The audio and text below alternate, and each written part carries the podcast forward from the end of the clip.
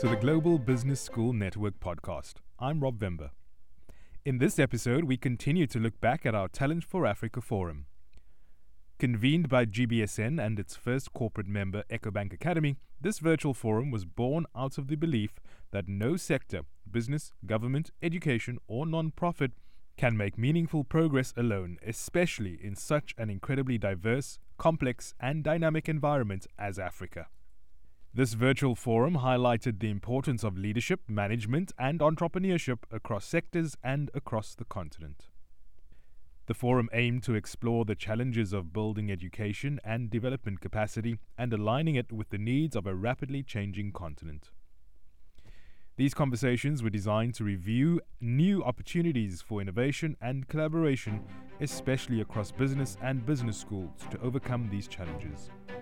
In this session of the series, it was my pleasure to host a panel on powering digital transformation. I will now welcome our uh, panelists and welcome them to turn on their cameras.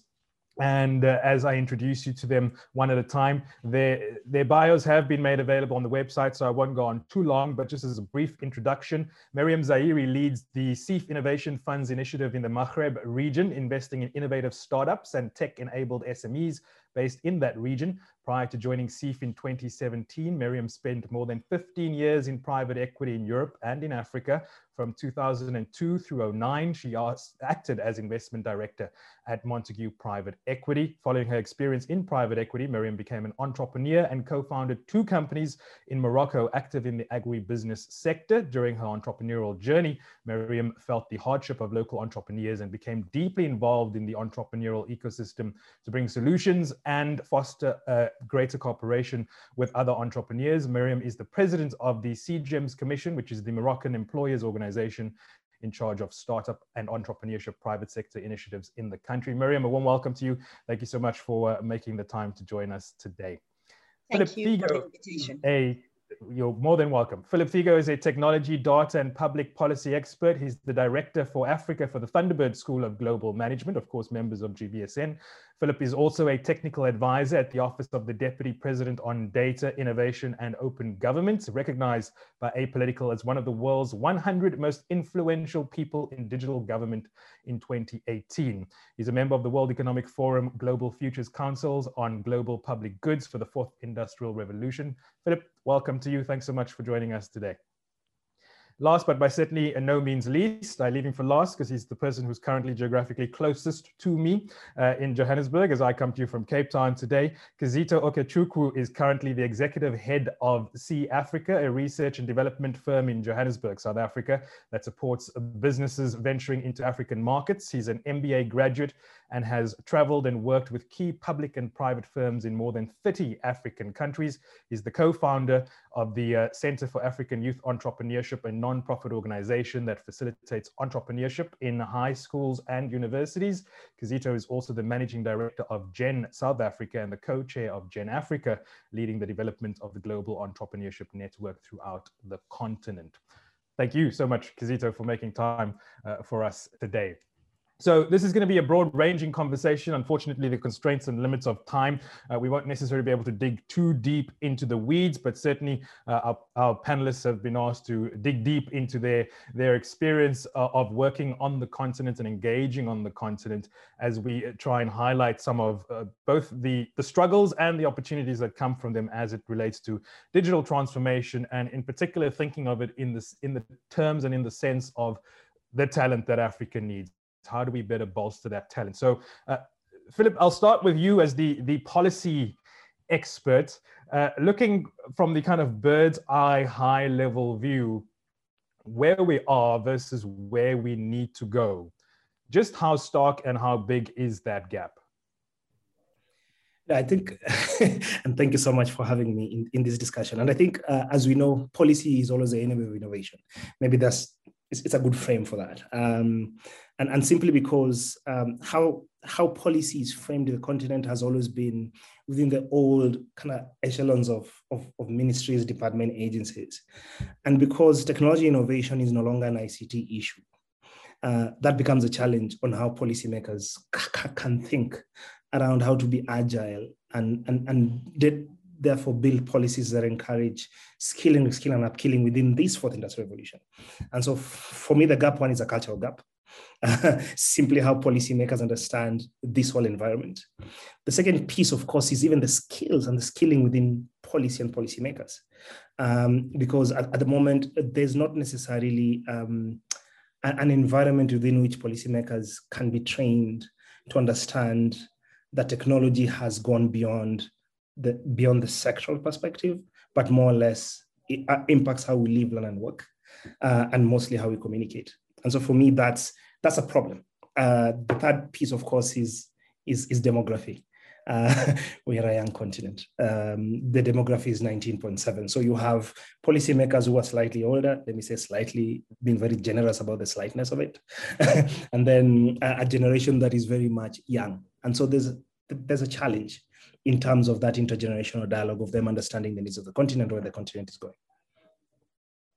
And added to that is the fact I would imagine that so the age difference in terms of who the policymakers are and who we're trying to bring into the systems and, and, and who we're trying to get to take advantage of of technology and innovation and to be innovative is surely the infrastructure gap that exists because we're we're looking to to train people and create talent for the future, but doing so where there is such a chasm of act, the actual infrastructure that we need for that future. And so we're having to do this dance of doing two things at one time training for the future, but also making sure that we, as quickly as possible, get to a point with infrastructure where that infrastructure is in place. Would you say that's accurate, Philip?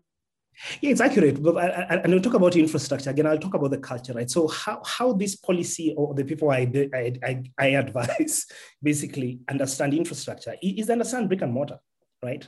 So the, the, the understanding is brick and mortar. And if you look at the investments within African continent, it's been it's the same dams, the same roads. It's not necessarily broadband. It's not necessarily internet. It's not necessarily data. It's not necessarily power or energy and it's not necessarily an infrastructure that can skill people for, for the current economy. So the infrastructure is still modeled around the linearity of how of how you access a job. Yet the, the, the, the current context dictates how you skill and therefore how, how you can be agile in terms of responding to the jobs that do not exist because we know now that um, the old infrastructure is training people for the old jobs. These jobs will have gone um, in the next two, three years, right? So, you know, the World Economic Forum, of course, is talking about uh, 75 million of these jobs that are declining. The current infrastructure is about training accountants, administrators, you know, um, business analysts. Yet, jobs of the future, are data analysts, AI, machine learning specialists. The current infrastructure is not producing those types of skills. And those are the jobs that we, and those are the skills that we need. And Kizito, in your in your work then with with high school students and students for university, I'm, I'm fairly certain you're going to concur and tell me that that's what you're seeing, right? The, the, the challenge in terms of training for the jobs of not even tomorrow, but you know, five years from now, as opposed to those people currently in the system who, because of all these challenges, are being trained for now. Is that accurate?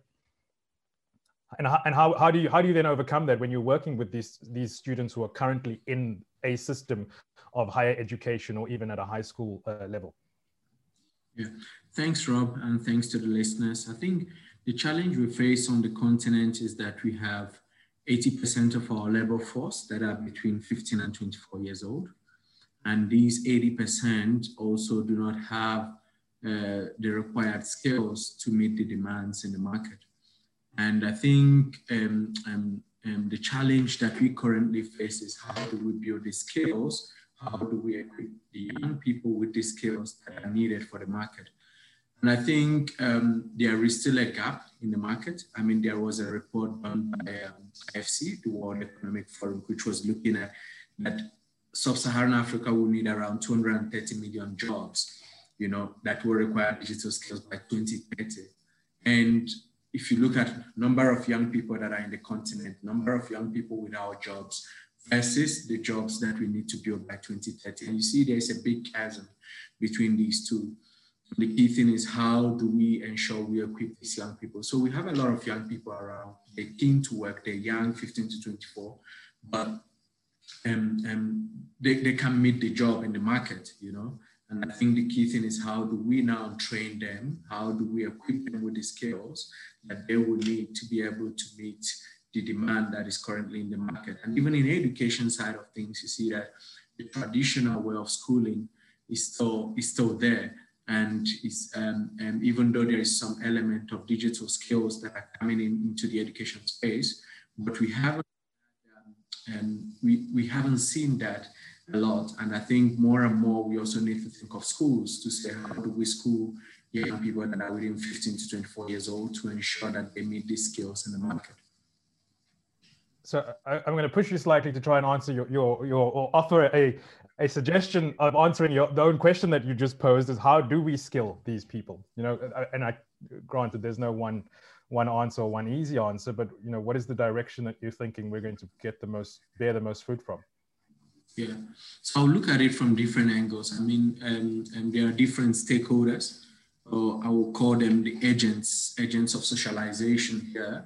Uh, the first one will be the, the, the government, so the policymakers, you know, have we really responded enough? I mean, uh, Philip also mentioned on that to say, we're talking of this big project, the dams and so on, but a lot of people don't have internet. So how do we ensure that the policy aspect responds to the need in the market? So that is the first one. So talking to our policy stakeholders. The second one will be looking at schools, right? Schools should also, you know, um, a friend sent me a butterfly and was showing me the names uh, around the various uh, parts of the butterfly and so on, and say, um, when you were busy learning these names in school, we are busy learning digital skills, you know? and you look at that to say that, so today's, I'm not saying that is not important, but today's uh, school also needs to think differently, it needs to think what, what is, what are young people needing to learn? Where do they learn it and when do they learn it and how do they learn it? So that also needs to change at this point in time. Um, and then you think of funders, private sector, because private sector getting involved also helps to meet the demand of this. It helps actually them investing in training these young people, helps them with the with their jobs to in, their companies, help them to address skills shortage in their companies, and so on. So there are different stakeholders in this, and I think his various stakeholders playing a role to be able to achieve this will be critical. Miriam, private equity is being being invoked, so I, I'm, I must come to you. From your perspective, and when you're looking at at working with these various uh, entrepreneurs, what from your vantage point, what is the skills gap? Is all of this you know ringing true to you? Are there things that we've ground we've not covered yet that you think perhaps are, are easier wins, or even the difficult ones? What is your view on on from your, what you're observing, the skills that we're missing in terms of training more entrepreneurs and creating that environment and that space conducive to production? Think that what is very important for us is that we are all facing the same uh, um, challenge in terms of development and having a sustainable and inclusive development. Uh, the challenge of job creation and our outdated, in fact, uh, development, uh, let's say, uh, models uh, of our economies. And today, everyone agree that innovation and talent are the key pillars, in fact, for the new development model. And the real issue that we have, uh, we are facing today is that uh, talent, in fact, is very difficult, not only to attract, but to retain in our continent. So the real issue that we had uh, as, as investors is that everyone is talking about the brain drain uh, towards uh, Europe or US uh, for engineer. But we forget this brain drain, which is more important of entrepreneurs that are looking for more favorable legal tax uh, and regulatory uh, frameworks uh, for them, and also financial frameworks. So today, the reality is that Africa have ta has, has talents. Africa is producing talent, but uh, I mean, we need to massify the production of talent and talent entrepreneur because the reality is our entrepreneurs are still, for a large majority, survivor entrepreneurs. They are they are, they are entrepreneur because they cannot find job. I mean, they are not talent entrepreneur with real ideas, value creation approach. And this is what is really missing. And I think that we need to definitely work on two, three key, let's say, uh, drivers that can really change the thing is one, of course, upgrading engineering education. As I said, we need the massification of uh, high value added talent pool uh, and uh, with the, let's say, uh, entrepreneurial spirit to really enable uh, leapfrogging of tech in Africa. So this is the first thing for me. The second thing is promote R&D and bridges between universities and private sector to make sure that promote this technology transfer from university labs to private uh, companies. And also, uh, as Philip uh, mentioned, also all the, early, let's say the uh, implementation of a regulatory framework favorable to innovation and uh, to investment. So these are I mean, key elements that we can discuss. Uh, we, we, we are we have these talents, but we need to promote this talent to make sure that they can be value creating for this uh, for our continent and able to generate jobs and uh, value for for us. And I, I, want to talk about that interplay. Uh, Philip, please please go ahead. No, saying I totally agree with I totally agree with Mariam, right? Uh, and and and and just and talking about that skill pipeline uh, uh, more or less, and something that we are increasingly looking at Thunderbird is disrupting the model of education. It has to be disrupted. Uh, is to understand, as, as I said, uh, our median age is 19.7. We are largely an informal economy, about 85%, uh, which is both young people and women. And so if you look at the current frame of education and our largest base of economy, there's a mismatch. So we, we produce mostly people for the formal economy, yet our, our economy is informal. And, and, and during that informality, that's where the entrepreneurship opportunity is. Even the large companies are basically looking at the bottom of the pyramid to scale their products. So I think for me is how do you ensure that um, our, our formal systems of education are also responsive to a market that is largely informal? Because that's where the scale is. And when, when Mariam is talking about scale, that's where the majority is. So, I mean, I totally agree. So it means institutions of learning like us have to rethink, I, I, I think, our model, how we, how we skill, but also how we credential, and therefore how we disrupt um, policy in terms of policy understanding. If you want to increase your tax base, that's where you need to look at. But then how do you then create that environment that uh, encourages innovation and doesn't stifle it? The current environment stifles it how do we accelerate that though? Because I, I, feel like we're, we're so rapidly running out of time with all of the issues that, I mean, on a global level and certainly on this continent as well. Um, and I, I gather that the laughter, Philip, is because uh, policymakers notoriously spend a lot of time thinking, right? The think tanks, you spend a lot of time thinking. So, so how, how do we get that that thinking into into more urgent action? I mean, reading um, the digital transformation strategy for Africa is uh, put out by the AU, uh, they have a literal SWOT analysis, right? You go back to business school, even you know you don't have to be into business school to do a SWOT analysis, and they have as a plus the fact that most African countries have ICT policies. As, as a weakness, they have the fact that none of the, well, I'm going to be hyperbolic and exaggerate. They don't say that none, but a lot of those African countries are not talking to each other. Those policies are not necessarily integrated.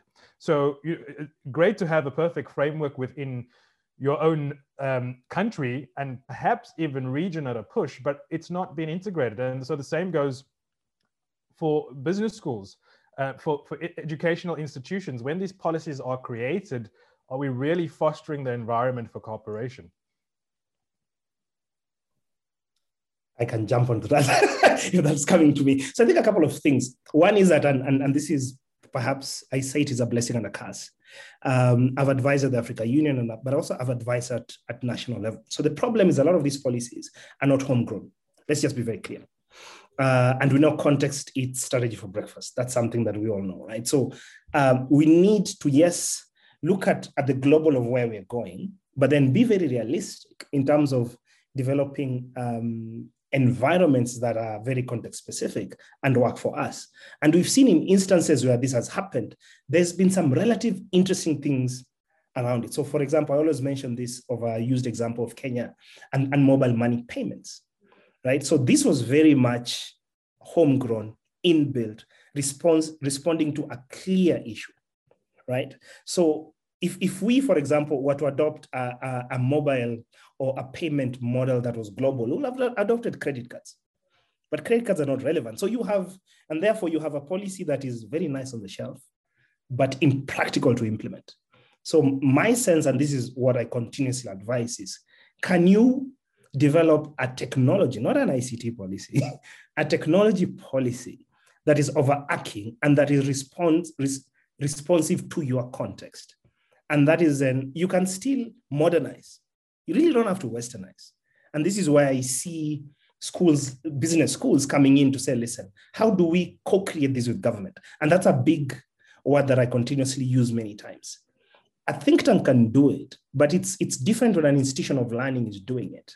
But then collaborating with industry that is driving and leading this revolution. And therefore then finding out how policies then ensure inclusivity. This is how you scale. Right now, we do things in our own little cocoons. And uh, Kizito, I'd like you to pick up on there as uh, as a MBA, you know, business school graduate, and, and versus what you're seeing in the real world, working with with with students in these various entrepreneurship ventures. Have you been able to find a path uh, to to greater scaling, taking knowledge and the, the knowledge that is necessary to the people and the students that you work with? Um, usually, I don't say it loud that I have an MBA. I think um, over the years, it's just become one of those things. But I shouldn't take away the, the, the, the, hard work of the lecturers, of the teachers, of my peers, and the brainstorming ex- exchanges that we had. And I think over the years, also, um, what I currently see, or what um, looking back in hindsight, you see that a lot of the learnings that we did then, um, um, is it relevant for today? Um, is it relevant for what I do every day today? I'm not sure. Um, and I think I gain more knowledge uh, by talking to my peers, by having those sessions where we brainstorm, where we solve challenges and so on. But in classroom learning, I would say that um, um, I gain little to none in those in those processes. I think I did it to pass my exams and so on. But the more learning came from engaging uh, various colleagues in class and brainstorming on issue and solving certain challenges, which was still part of the curriculum, part of the models in the MBA. So, so it was still necessary. And but the key thing now will be, like Philip is saying, how do we ensure that today's education look at homegrown solutions for the country, for the community that you're in, homegrown solution that also addresses issues in the industry in the country you're in, you know. And I think the same thing I will even bring in like the, I, I wrote a, piece, I think three weeks ago, based on uh, the appointment of the World Trade Organization director. And I was saying the Africa Free Continental Free Trade also needs to look at how will it work and how will it ensure that Africa integrates uh, let's talk just physical policies, for instance. You know, if our fiscal policies are not even talking to each other, how do we achieve a free continental free trade? And it's the same in education. You know, if we're not talking about this, if we're not uh, uh, coming together to integrate some of these, some of these, it, it's, it's difficult to achieve. So I think the scaling aspects and, and building homegrown solutions is very important even in education, especially in education, and ensuring that young people have those required skills uh, for their for the market. You know. I, I want to just acknowledge uh, there was a comment that came in from uh, Anna who says, uh, Good morning, everyone, regarding education. I think informal education through radio, as it used to be in Africa, could help as well. Uh, first of all, to change the mindset. In many parts of Africa, still uh, parents cannot afford to send kids to school, and also uh, child work is still the issue. thanks so much, Anna, for that comment. radio is certainly close to my heart. And to that point, I read a statistic that suggested 300 million Africans stay 50 kilometers and more away from any kind of internet broadband uh, connection. So uh, perhaps it is looking at some of the old ways of doing things in, in terms of transferring and relaying information. But Miriam, I, I want to, I know you, you do a lot of work in, in agriculture um, in particular, and, and, and that's certainly one area in which Africa should be leading, has the opportunity to lead. What are our biggest opportunities in, in that sector and, and where should we be, be better perhaps focusing our energies uh, from an education point of view to really take advantage of agri-tech? Yes, I can share with you a very interesting investment that we have uh, in our portfolio here in Morocco. It's a agri-tech uh, dedicated to Africa. In fact, they are using uh, images, satellite images to improve, in fact, uh, the use of water, fertilizer, and improve also the profitability and uh, the return of the agriculture uh, business. And what we can see is that uh, is, it is something that is, I mean, it's something that is very interesting. You know, uh, usually the way we, we, we look at technology and innovation is that we still continue to try to import, in fact, Western, uh, uh, uh in fact, uh, technologies that, which are, let's say, five to 10 years uh, now, old technologies to Africa. And it doesn't fit at all our context. And the reality is that we need African uh, technologies that fit completely the reality of our field. And this example is a great example because they are active in Morocco, in Tunisia, in Ethiopia, in Rwanda, in Senegal. So they can apply and their real uh, way of thinking and approach of the field is that they are, let's say, African compliant in their uh, approach and technology and using exactly uh, the, let's say, the, the infrastructure with the limitation of this infrastructure, digital infrastructure that we are talking about, but trying with this, in fact, they are able to find some, uh, let's say, uh, uh productivity uh, pools and productivity uh, uh, pockets for our agriculture. And what we are looking with them is that what we need is we, we put them in contact with major, let's say, um, agriculture ministries, uh, both in Morocco, but also in other regions in Africa, to make sure that we can have access to this kind of technologies. It's not uh, in terms of price, expensive uh, uh, technologies, but it's really game changers for agriculture and even small farmers. And this is very important for us, how we can, using these talents, because this, this, uh, they are two, both of them two co-founders, uh, 30 years old, educated in Europe, uh, I mean, uh, they have uh, finally, we, I'm happy to have, they have African funding rather than European and US funding, but uh, it was a competitive and tough competition to, to, to get them on the, on the board. But today they are happy to have, I mean, an African investors targeting African uh, markets and using in fact this technology for impact in, in terms of communities. So I think that not only in agri-tech, we can find exactly the same in fintech, for example. I think that we have we have a lot of things to do around fintech for, for more inclusion. And uh, I mean, Africa can be a really, uh, let's say, uh, uh, an example and reference uh, in terms of fintech. And every day I'm seeing a lot of innovation around this. And once again, it's not a copy paste of uh, what has been done five or 10 years ago, but it's really our own DNA. And this is the most important thing. And if you can see on our portfolio and the companies that we are looking on, uh, right now, it's exactly the same. So, uh, and uh, maybe one thing that is very important for entrepreneurship, and um, I want to add something on this because when you look the, to uh, to the entrepreneur, we need to hear our entrepreneurs and. Uh, and what they have, their pain points, call it this way, is access to markets, access to talents, and access to financing. So three key things that they always say. I will add something that they are not completely aware is really access to training because I mean, we, we, we, we, we didn't train today in our education system entrepreneur we train someone who will go to informal economy or who will go to a salary job being an employee, but with not this uh, entrepreneurial spirit.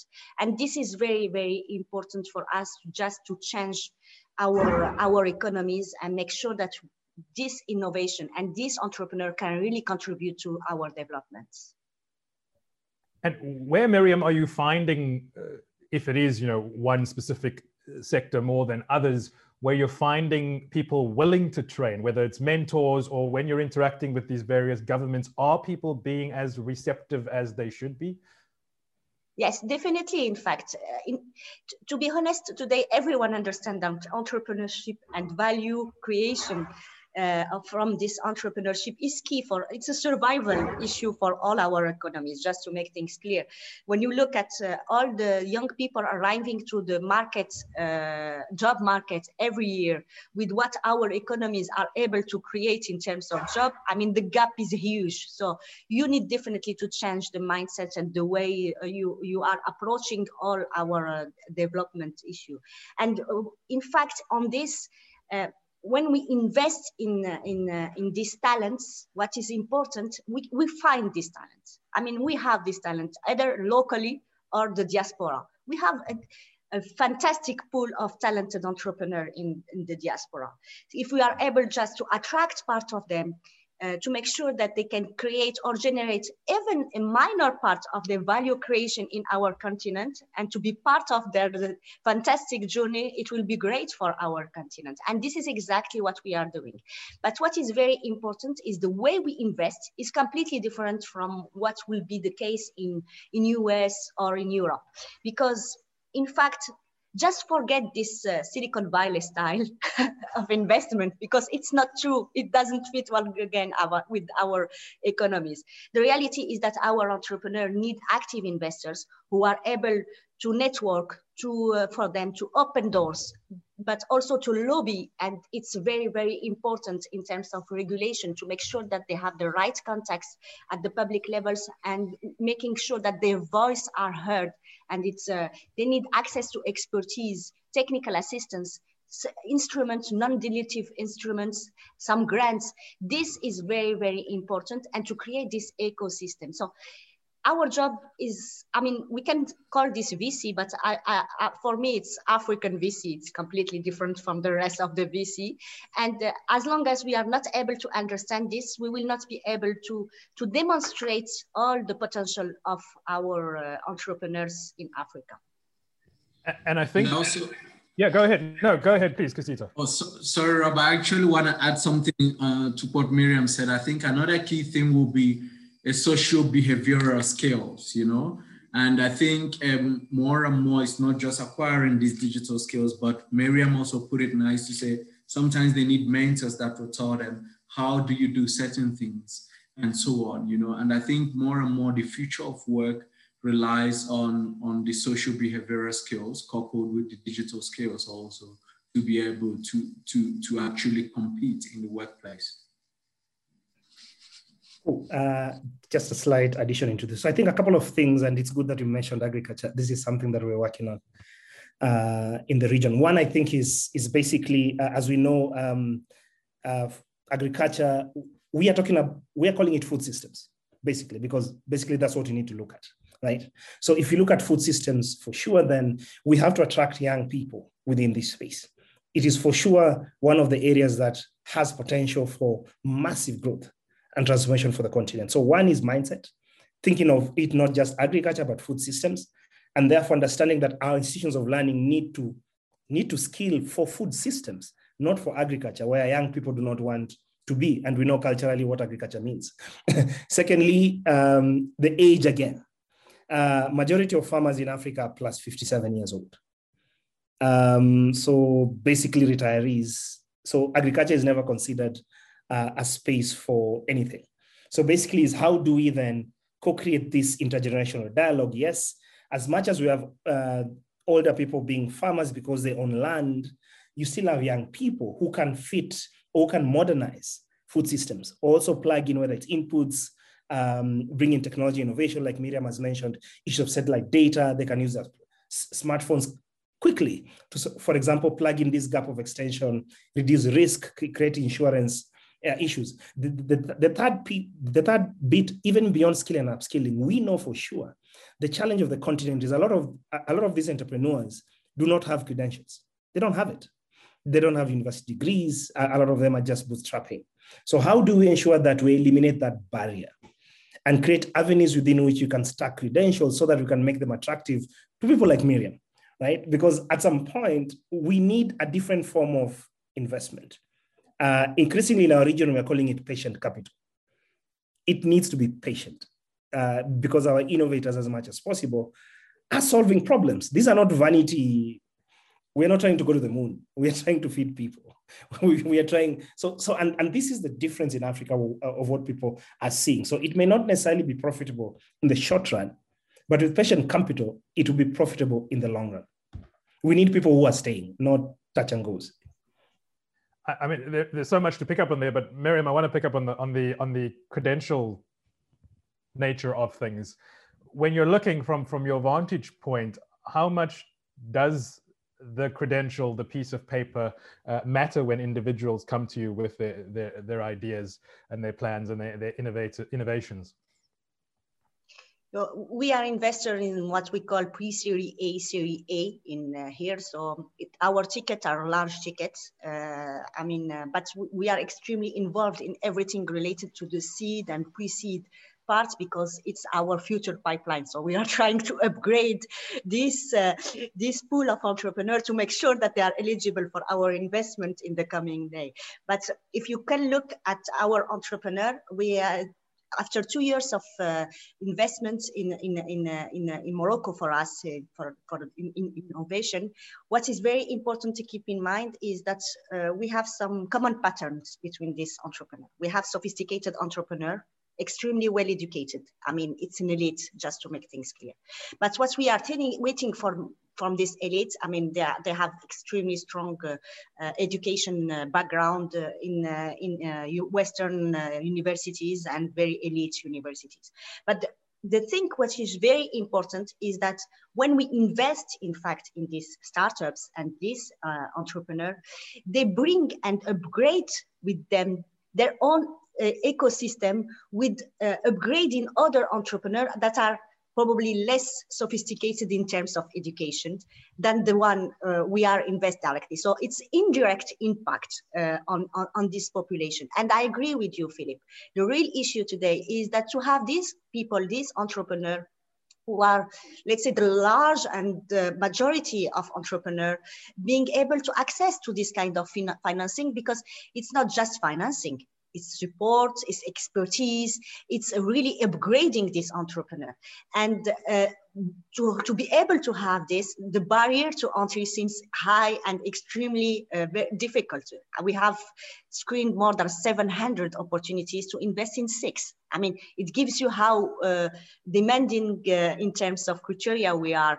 But keep in mind that it's I mean, it's not just this, it's that you are creating some models.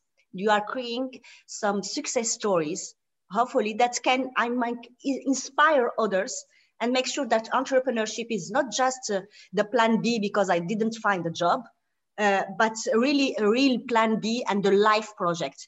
And this is completely different. And because we are starting to be honest, from almost zero. So we can just improve our situation. This is the good news. but let's make sure that, we, our job is going to the right direction. And this is the, I think the most important thing for us and for our entrepreneur. So Philip, sorry, I, I, my 100% of my entrepreneur in the portfolio are extremely well educated, uh, all uh, with ex exceptional credentials. But I mean, this is the, I mean, we, we should start no, somewhere. Yeah. We, we should start somewhere. Yeah, and, and, and, and that's the point, right? Because if you look at what Rob was saying is how do we scale, right? How do we create the numbers? And, and so I think for me, yes, we need the unicorns because we need the trailblazers. Uh, because uh, Africa is not homogeneous, one, but also the sectors are many. So we need those stars. But at the same time, we need to create a pipeline for the masses. I, I think for me, that's that's now where then how, how, do we as as as basically integrators because i see people like us uh, business schools and institutions of learning as integrators because we can create that neutral platform that creates reason and logic because for me um, you can only do so far and and and god bless miriam you're trying right? You you you, you still need, need people who believe and can take the risk but then you still need public policy to also think of how they can invest this how, how they can realign their resources and that's something we're cracking our heads around because ultimately the only institution that has potential to scale let's be honest in africa is government so then how do we leverage on that? Collaborating with the people like you to be able to unlock those massive potentials. It has to be a, collab- a co-creation. I agree 100%. And it's, it's a real frustration for me not being able to invest in the whole 700 uh, companies and entrepreneurs that I haven't seen. But the other way to do it, because we still uh, fund, uh, I mean, investment fund, and we have investors, and we need to to reach to have returns and high return that they are expecting. So they continue to invest in the continent and innovation. But uh, the other way that we can act, uh, and you are completely right, is through, let's say, my, my participation at, at the private sector uh, representative CGEM.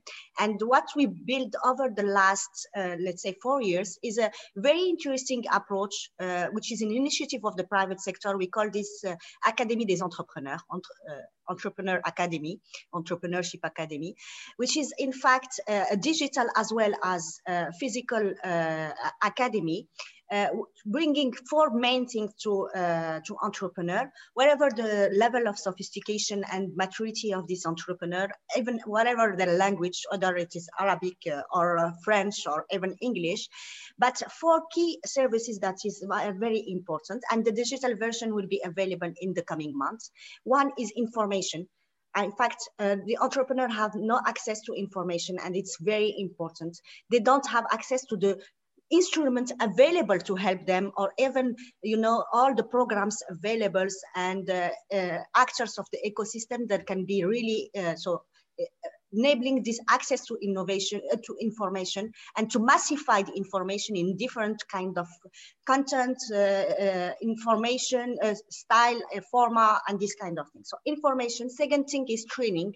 So training around workshop on specific issues but also easy training uh, I mean, uh, expert uh, uh intervention, uh, whether a podcast or a, video or this kind of things, things that are easy to digest and where they can you can upgrade, upgrade the, the, the, the entrepreneur. The third thing is everything related to uh, support, access to expertise, access to mentor, which is very important. And the last thing is access to market.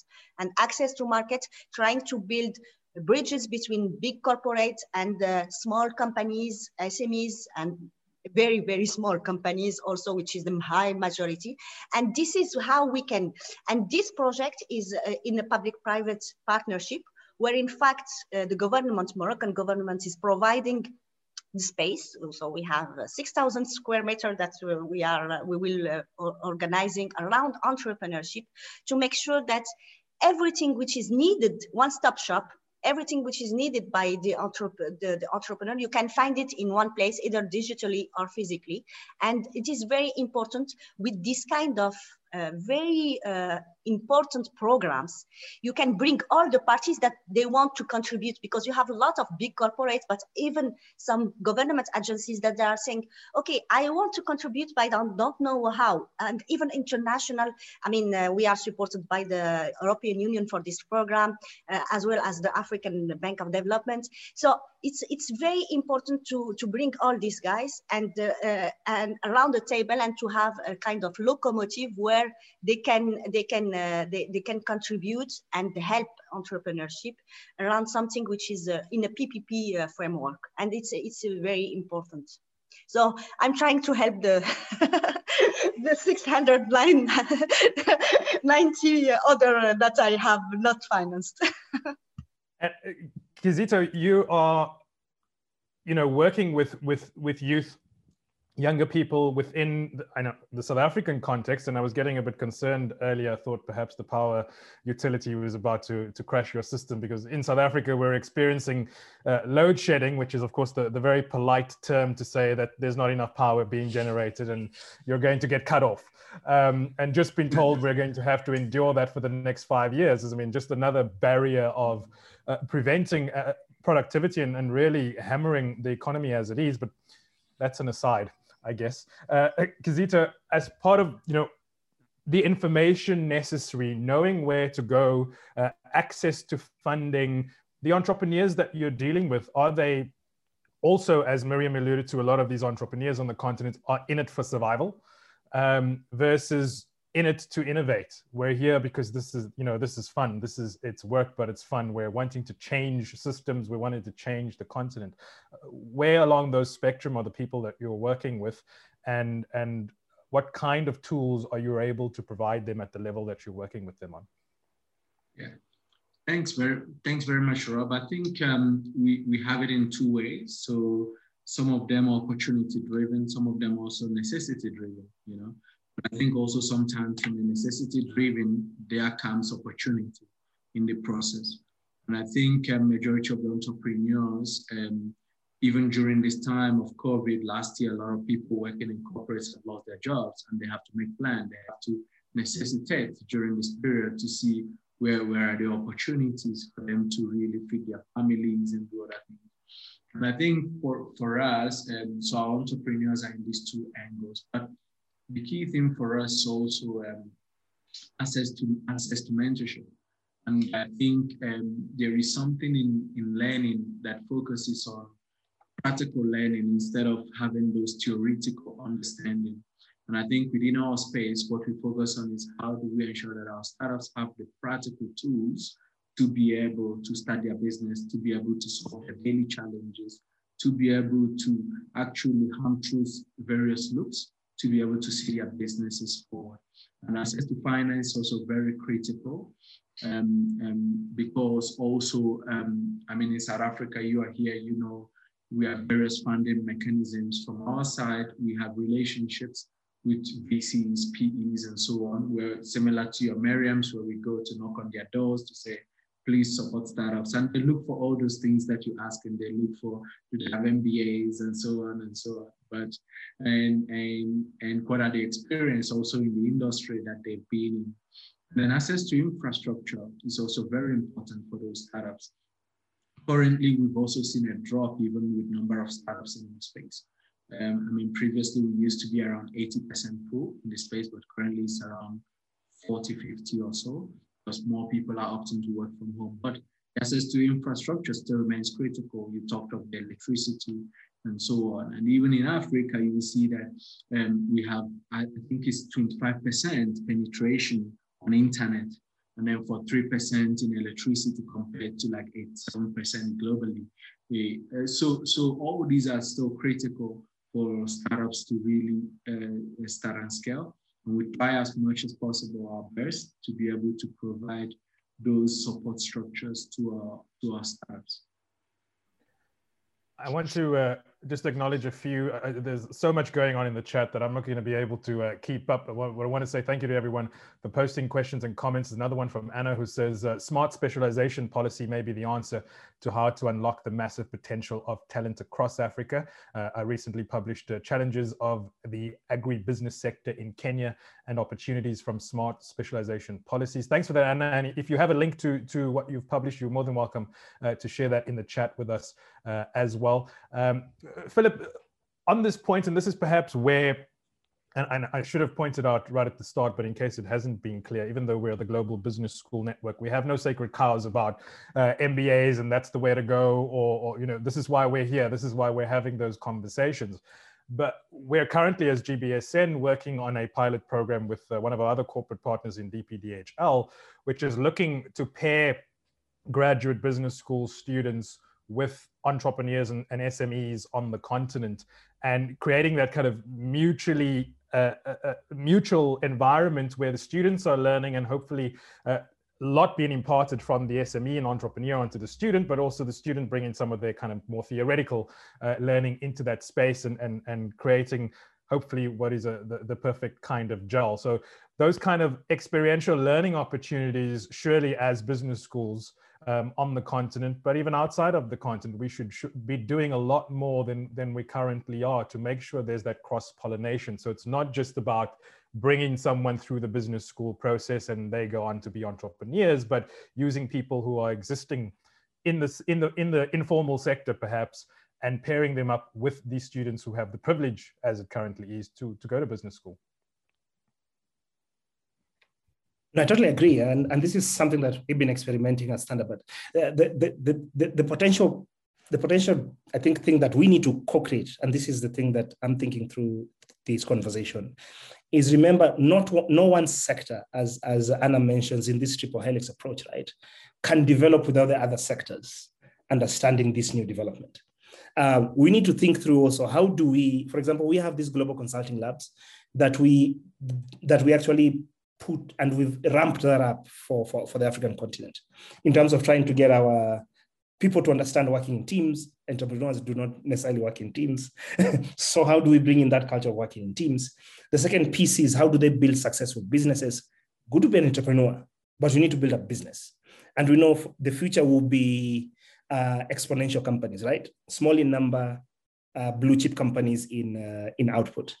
But then how do we ensure that we can also do the same for public sector? How do we embed the same people from business schools into public sector? Because also we are seeing that public sector also needs need to be like startups. Let's be honest. African governments don't have a lot of money, but then how do we also begin to think through embedding the same in public sector so that also the public sector, especially public sector um, ministries that are responsible for industrialization and where small and medium enterprises are entrepreneurship entrepreneurs are so that they can understand this. And i think we're doing something like that with the with the world economic forum. I'll post the link. We're ambitious enough to think about 100 million smes by 2030 it has to be that number. It can be less.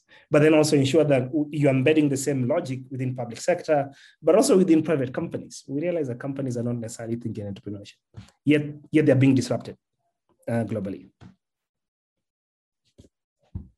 Sorry, finding my mute button. Uh, Miriam, Miriam, there's a, there's a question from uh, Gamacharai who says it's always exciting to note that there are entrepreneurship hubs in African cities that offer one-stop shop services and experiences.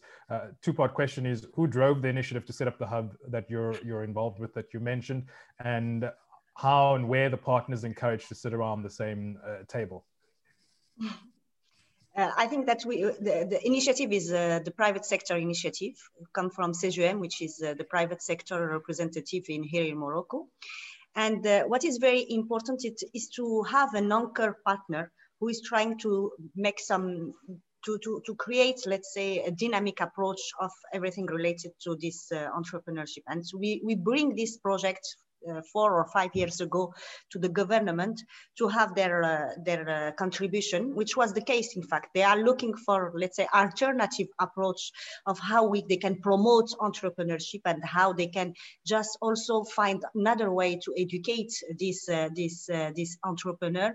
So the idea came from the private sector, but it's also important to have other all the other partners, as I said, uh, universities, very important partners, international institution, extremely important, uh, and government, of course, because I mean, without an efficient uh, legal framework, I mean, there is no need to, to do anything. So we definitely need finally this legal framework to be able to convert uh, all this initiative into real impact uh, and job creation for our uh, economies. So this is how it comes. So it starts with the concept note of two pages. and I, I spent one year explaining all this to everyone. And finally I found uh, some, uh, some, someone with the, who was like, it seems interesting what you are uh, saying. So let's try this. So from this, I think that we, we it's, it's easy to attract people around the subject related to entrepreneurship. What is important is to find alternative and interesting projects that we can uh, support.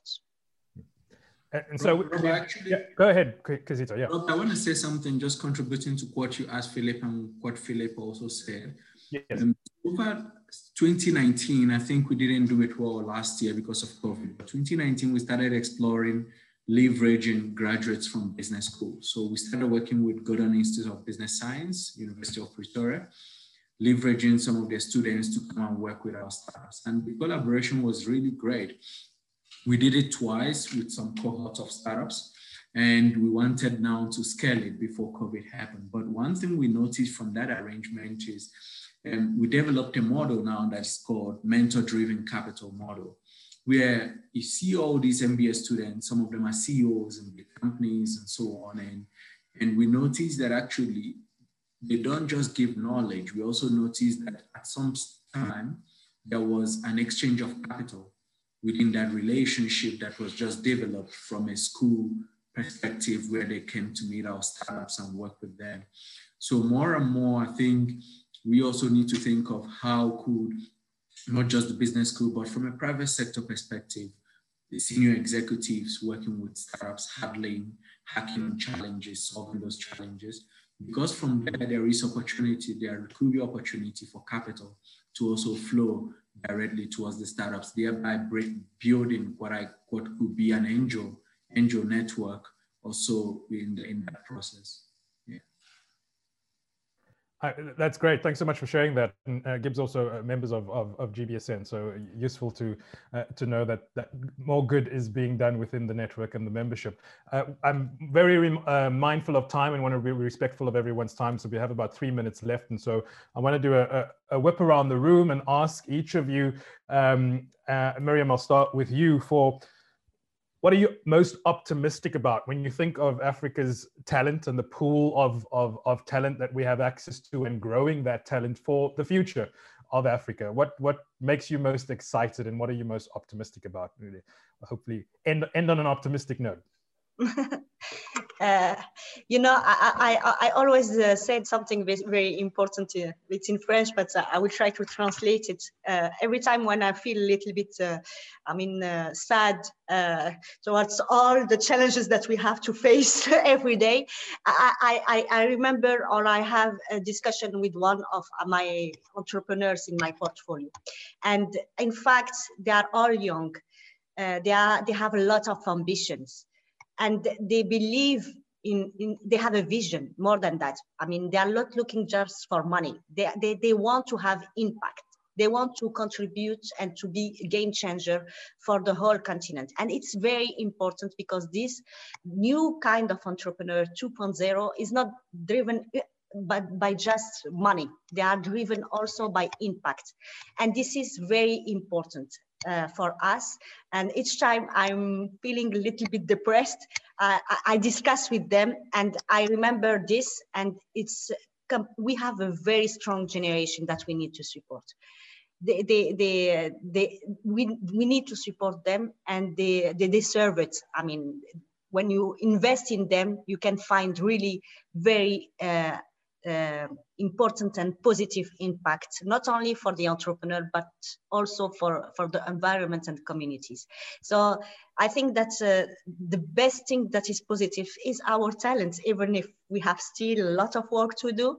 But these young talents that will probably come some models for the rest of the entrepreneur in the region are very important for us and are the, the let's say the most uh, best asset that we can have as a continent.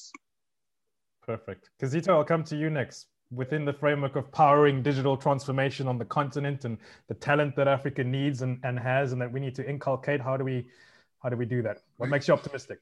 So, so I think the digital skills sector is uh, is maturing, and I think we need from uh, from the stakeholders, from various agents of socialization to leverage the opportunity from a private sector perspective for them to really invest in more skills that will help them meet the demand in their in their in their industries. From a government perspective, also for their for, for them to have a rethink on some policy aspects that will help drive uh, digital transformation. And then from the education, from your world, the education fraternity, I think it's important to look at the future of education and not just what we teach, but also how we teach it where we teach it and how it's being taught is so important for the future of uh, for the future of Africa, for the future of young people, but also in building the digital skills that we need to address Africa's uh, demand uh, in, in the workplace. It's so valuable what, where, and how we teach these things. Philip, you have the last word. no, I think I, I, think for me, and I, and I was an entrepreneur once. I think the first thing I see is agility and, and, and if anything has taught us is during COVID-19. We've seen now entrepreneurs with, even with a world that has been broken, have been able to, to, to, to build solutions to, to try to respond to COVID-19, you know, despite the numerous odds that they face. So that makes me hopeful. The, the second piece, of course, is the imagination. I mean, the, the, the, the innovations we are seeing in the continent are amazing. And for me, the, the third piece around this, it speaks, it speaks to a resiliency that is very African. Uh, and that is something that I think is just requires us as people who are in business schools, but also as people who are within the ecosystem in terms of whether it's knowledge, capacity, resources, to try to understand what they need and not how we perceive they should be. Uh, and, and that for me, I think is, is where we get it wrong. So how do we how do we build an ecosystem of co-creation that basically uh, understands entrepreneurs, what they need, and, and, and what they require from us to enable them aspire and, and be who they are? Because I believe our future lies in their hands. Fantastic. I, I can't thank you all enough for all of your wonderful words and, and insight. And Miriam has just dropped into the panelist chat and said the innovation in our continent is not a nice to have, but a must have. And I think uh, that's certainly something we can all uh, concur on. Uh, thank you so much for spending the hour with us, uh, the preparation, uh, the time, the effort, and just your your beautiful minds and brains that you put into the session. I really appreciate it, Kizito, Philip, and, and Miriam. Thank you so very much uh, for all of your efforts.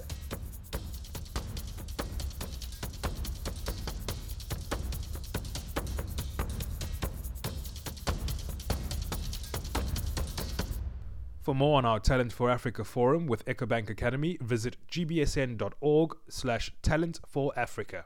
And that's the numerical 4. Please remember to click and subscribe to the podcast and feel free to rate us if you've enjoyed listening. Until next time, take care.